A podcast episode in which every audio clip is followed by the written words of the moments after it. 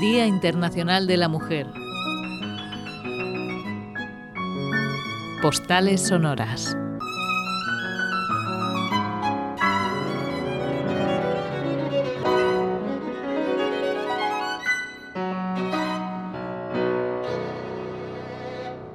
Cuando se habla de las mujeres que han compuesto música clásica, se suele decir que apenas hay donde elegir. Esto no es cierto. Lo que ocurre es que la historia no ha recogido sus historias.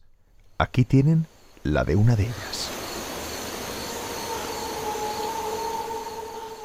Está muy despierta. Las voces, la presión y los colores son persistentes. Por enésima vez, Dios le habla le dicta lo que tiene que decir. Ya ha experimentado esto muchas veces a lo largo de sus más de 40 años. Nunca en trance, nunca en sueños, siempre cuando está despierta. Llega el dolor de cabeza, su visión en forma de túnel, llena de puntos, y el zumbido de una vasta gama de colores que se extienden frente a ella. Intenta decirle algo, darle un mensaje que pueda proclamar a las monjas, al Papa. Ella sabe que él la escuchará. Y de repente, todo está radiantemente claro. Escríbelo, dice él. Y ella sabe exactamente lo que quiere que canten.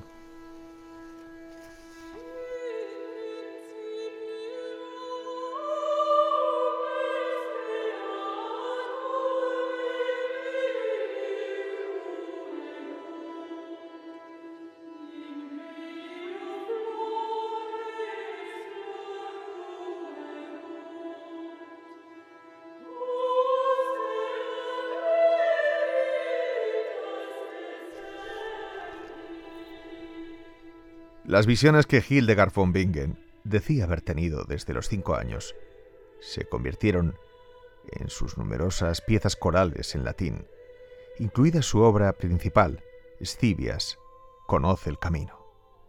Tomó textos religiosos que destiló en poesía e hizo que las monjas cantaran en el convento que ella misma había fundado. La combinación de poesía sagrada y música regional hizo de Hildegarda algo especial, Continuó con una forma de cantar la misa que se diferenciaba del canto gregoriano por sonar más moderna. Las melodías eran libres y más improvisadas que el canto de octava de sus contemporáneos, y se dice que su falta de conocimientos gramaticales permitía que sus palabras en latín fluyeran como una pura corriente de conciencia. Las canciones se basaban sólidamente en un tono fundamental fuerte y una quinta pesada.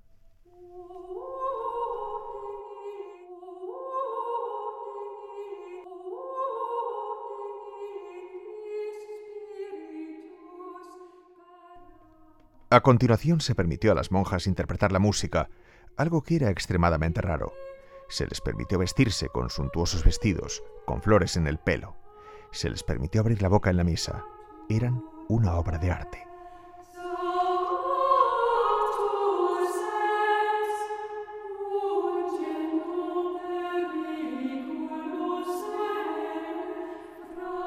Hildegard von Bingen es casi más un mito que un ser humano. No sabemos mucho sobre ella y sin embargo es una de las primeras compositoras cuyo nombre conocemos. Nació hacia el año 1100 en el seno de una familia acomodada y de niña fue enviada a una abadía donde los monjes benedictinos le enseñaron a leer y escribir.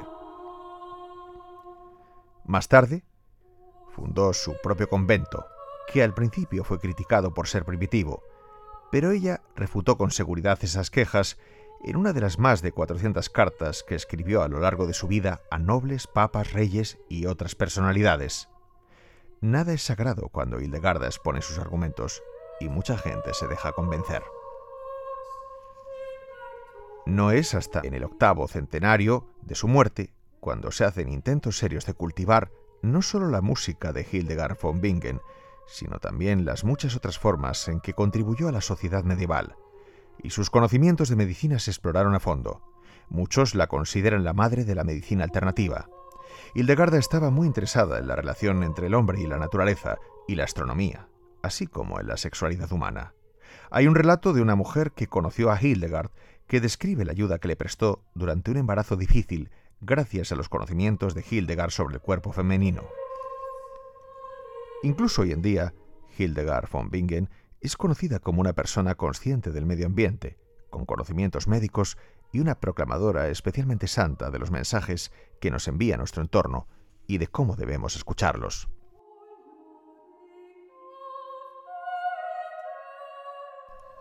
Fue canonizada por el Papa Benedicto XVI en 2012. Así que la próxima vez que alguien diga que apenas hay compositoras, pueden decir que no es cierto. Hildegard von Bingen es una entre otras muchas.